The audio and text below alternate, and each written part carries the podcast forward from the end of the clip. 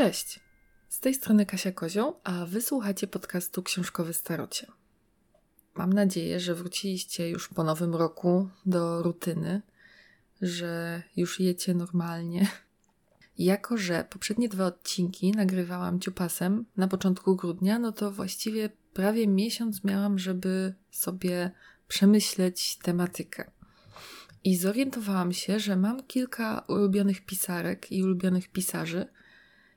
I właściwie ten podcast ma już kilka miesięcy, chyba, chyba prawie pół roku. A ja o niektórych pisarkach i pisarzach nadal nie zrobiłam ani odcineczka. Trochę za bardzo wyróżniam tę Agatę Christie. Zatem dlatego dzisiaj John Steinbeck i jego Pastwiska Niebieskie. To jest zbiór opowiadań opublikowany w 1932 roku, czyli kurde, Steinbeck miał wtedy 30 lat. A właściwie jak to pisał, to miał pewnie 28-29. Całkowity początek kariery to jego druga książkowa publikacja. Pierwszą była Złota Czara w 29 roku. I w Polsce powiem Wam, jestem zdziwiona, jak to jest wydawane, bo w 1962 roku jest normalne wydanie, chyba kieszonkowe, z tego co widziałam po zdjęciach w internecie. Czytelnik to wydał, taka ładna czerwona okładka albo obwoluta. I jest wznowienie z 1966 roku, tłumaczenie Andrzeja Nowickiego. Ale lata później, tak jakby ktoś uznał, hej, nie warto tego wydawać osobno, weźmy to, zlepmy. No i mamy dwa kolejne wydania z tym samym tłumaczeniem Nowickiego. To jest teraz wydane w Pruszyńskim. Ja mam wydanie z 2013 roku i to jest taki duży klocek, ponieważ w jednej książce nie są tylko pastwiska niebieskie. Jest tu też Złota Czara i Nieznanemu Bogu. Nie mam pojęcia dlaczego. Tak, ja mam Warszawa 2013. Nie wiem, czy kojarzycie, to są takie wydania w sepi, ze zdjęciami na okładkach i one są takie troszeczkę tandetne. I w 2023 roku znowu Pruszyński znowu wydał dokładnie to samo, bo wznawia serię Steinbecka, tylko że okładki są ładniejsze, te takie białe z jakimiś ascetycznymi grafikami. Nie wiem dlaczego tak zrobili. No ale tak jest. Także jeżeli chcecie przeczytać pastwiska niebieskie, to możecie kupić sobie trzy w jednym i, i zacząć od samych pastwisk niebieskich, czyli przeczytać jedną trzecią książki. Dziwne uczucie, powiem Wam. Myślałam, że już tak nie robią.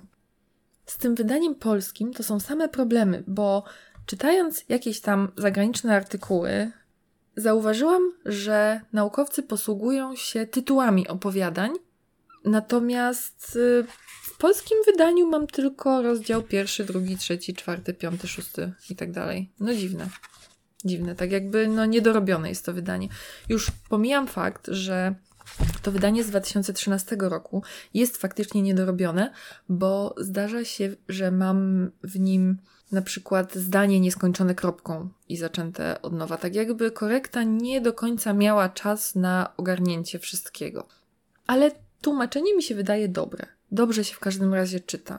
Tak pachnie Steinbeckiem ta proza, więc ostatecznie innego tłumaczenia nie ma, więc nie mam co Wam polecać, nie polecać.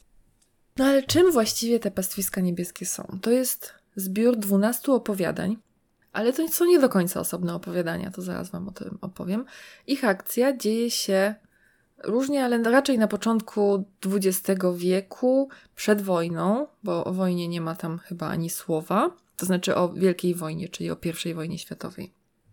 Czasem opowiadanie sięga troszkę dalej, wstecz, na przykład do poprzedniego pokolenia, do początku tej miejscowości w ogóle w XIX wieku albo do XVIII wieku, ale raczej ten trzon dzieje się na początku XX wieku.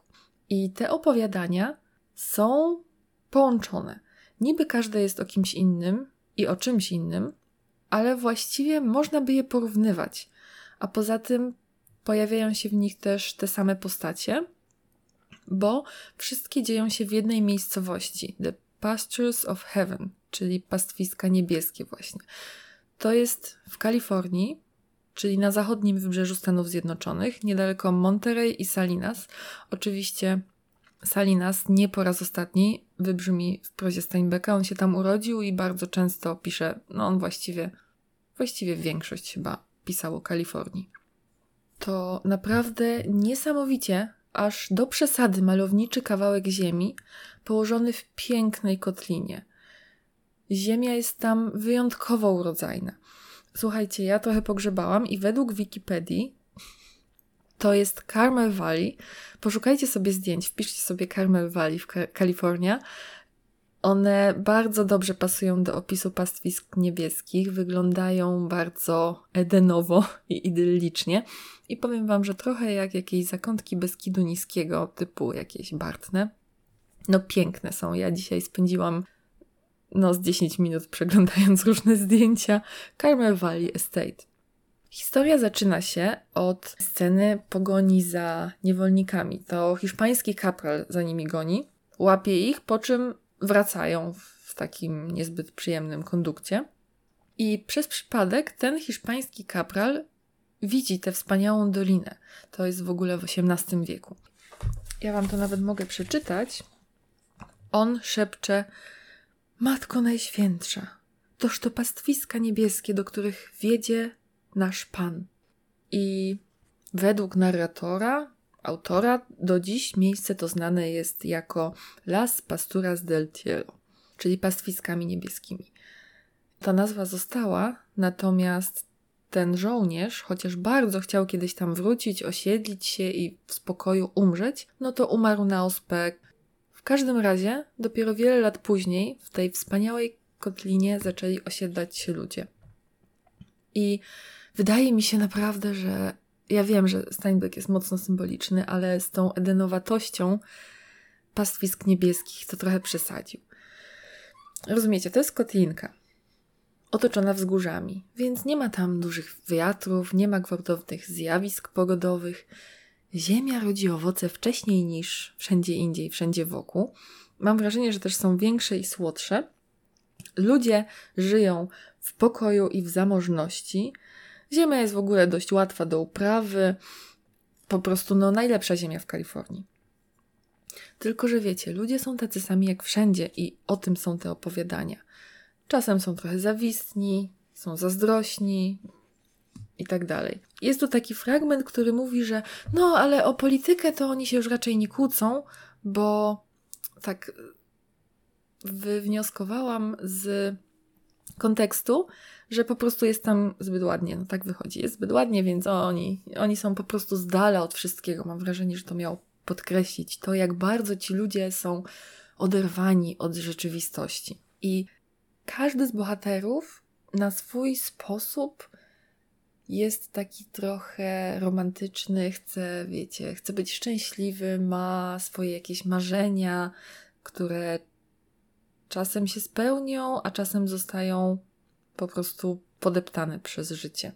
Z tego co czytałam, to badacze dzielą tych bohaterów na kilka grup. Ja Wam przedstawię tylko jeden podział. A więc są bohaterowie, są przeciwności, oni są wystawieni na te przeciwności i część z nich odchodzi z pastwisk niebieskich, rozumiecie, bo to wszystko kręci się wokół Ziemi.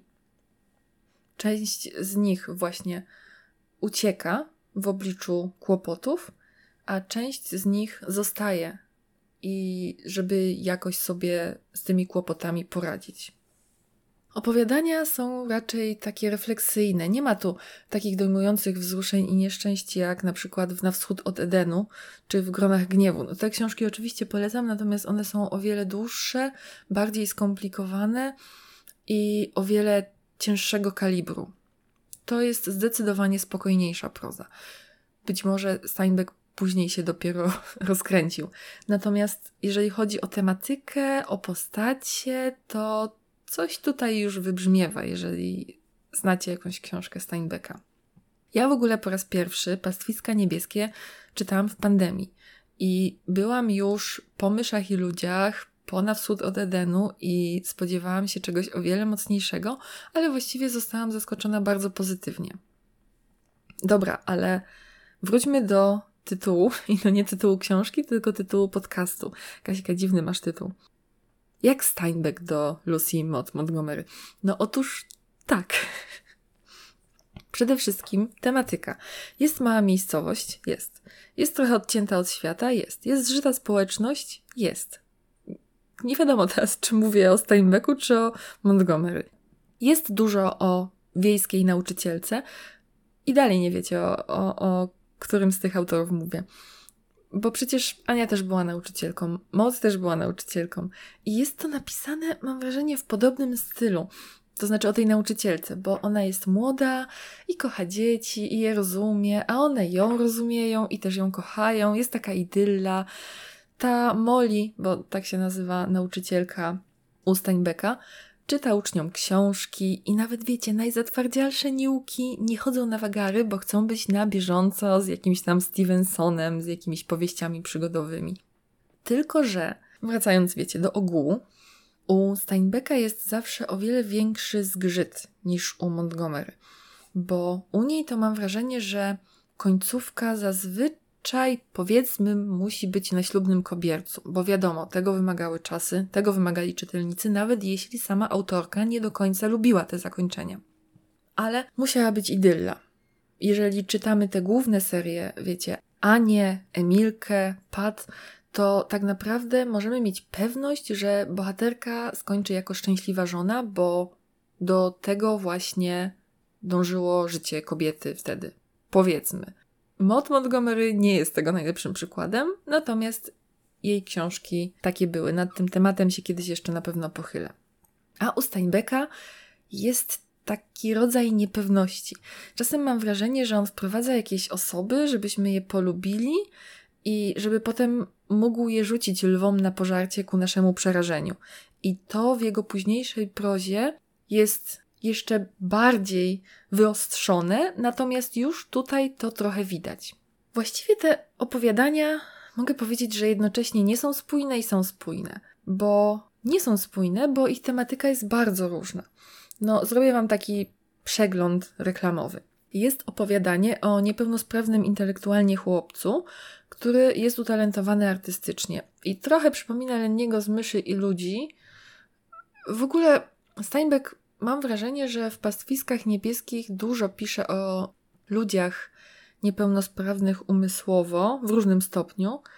Wydaje mi się, że pojawiają się tutaj w co najmniej czterech opowiadaniach na dwanaście, a jeszcze odjąwszy klamry kompozycyjne, bo pierwsze i ostatnie opowiadanie to jest no, to są takie powiedzmy dwustronniczkowe, dwustronniczkowy wstęp o tym hiszpańskim żołnierzu i na końcu to Wam jeszcze powiem pod koniec podcastu, bo też chcę mieć klamrę kompozycyjną. Też jest takie dwustronniczkowe zakończenie. Więc powiedzmy, że w dziesięciu opowiadaniach pojawia się właśnie cztery osoby niepełnosprawne umysłowo. No, niezła reprezentacja. Jest jakieś opowiadanie o nawiedzonym domu, o historii tego domu, o mieszkańcach jego. Jest historia samotnej matki, która ma problemy z córką, właśnie niepełnosprawną umysłowo, i najwyraźniej ta matka lubi się umartwiać. I ja sobie myślę, że Steinbeck nie umie pisać postaci kobiecych, ale jest też historia nauczycielki z pastwisk niebieskich, to już Wam o niej wspominałam. I przy niej sobie myślę, że może jednak Steinbeck umie pisać postaci kobiece. Jest też bardzo ciekawa historia o człowieku, który jest bardzo leniwy i któremu niewiele do szczęścia trzeba. Kocha czytać książki i przez to jego jedyny syn chowa się w biedzie, ale jest wyjątkowo dojrzały. To tak powiedzmy w skrócie i żeby wam też za dużo nie zdradzać. A więc te opowiadania, każde, każde z nich jest o czym innym. Ale prócz miejsca akcji, ja bym powiedziała, że spaja je jeszcze coś innego. Bo są to historie marzycieli, ludzi, którzy nie do końca potrafią się w lokalną społeczność wpasować. Bo ta społeczność jest tam właściwie takim trochę osobnym bohaterem. I wydaje mi się, że Steinbeck nie zawsze pisze o niej, o, wiecie, o takiej klasie średniej, z sympatią, bo czasem staje po stronie tych temperowanych. No ale w każdym razie ta lokalna społeczność obserwuje, bo sąsiedzi, wiecie, zawsze obserwują. Ona udziela rad, posługuje się przy tym, wiecie, różnymi zasłużonymi swoimi członkami. Ona też osądza, i to jest bardzo ważne, bo ludzie, którzy nie pasują tam albo którzy naruszają jakieś standardy społeczności, tak jak ten facet, który czytał książki, a jego syn chodził bez butów, no to muszą stawić temu czoła. I właśnie albo wyjeżdżają, albo zostają, żeby zmienić się. Bo jeżeli chodzi o naruszanie właśnie tych standardów społeczności, i tu chodzi yy, na przykład o standardy moralne, czy standardy estetyczne, czy po prostu zwykłe nieodpowiadanie oczekiwaniom społeczności, które nie zawsze są sensowne, i to też widać, że narrator to potępia, no to można powiedzieć, że to jest główna tematyka tych opowiadań, bo każdy z tych bohaterów jakoś te zasady narusza. A to, w jaki sposób sobie później z tym radzi, albo w jaki sposób jego społeczność próbuje temperować, no to już jest inna sprawa. Mam wrażenie, że wszyscy w tych pastwiskach niebieskich chcą być, wiecie, tak idealnie szczęśliwi, tak jakby chcieli dorównać idealności tego miejsca, bo to miejsce jest, tak jak mówiłam, bardzo przerysowane. Ale nikomu się to nie, nie udaje. Nikt tam nie jest szczęśliwy. Wielu ludzi tam przyjeżdża z takim przekonaniem wewnętrznym, że to już jest raj, tam będzie dobrze. A, a nie jest. Jest nawet klamra kompozycyjna, obiecałam, że Wam o niej opowiem. Na koniec, jak coś, to tutaj nie ma nic zaskakującego, ale jeżeli nie chcecie jednak spoilerów, no to przeklikajcie tam z pół minuty. Więc mamy grupę turystów na koniec, którzy akurat na górze nad pastwiskami niebieskimi, pamiętajcie, że to jest kotlina, nie ma wiatru, turyści się tam zatrzymują, żeby rozprostować nogi tam. Kierowca im mówi, że no tutaj są pastwiska niebieskie, dobre owoce. I każdy z tych turystów marzy o tym, że o, mieszkać tutaj, o, mam inne plany na życie, ale mieszkać tutaj, tu by było dobrze, patrzcie, tu jest idealnie, bylibyśmy tu szczęśliwi. No otóż niekoniecznie. Wiecie co, mogłabym jeszcze gadać długo, ponieważ powtórzyłam sobie w tym tygodniu Pastwiska Niebieskie, drugi raz je już przeczytałam i naprawdę świetnie się to czyta, naprawdę błyskotliwa proza, ale wolałabym, żebyście sami je przeczytali, a zaraz wpadnę w opowiadanie tych historii i streszczanie ich, a nie o to chodzi przecież.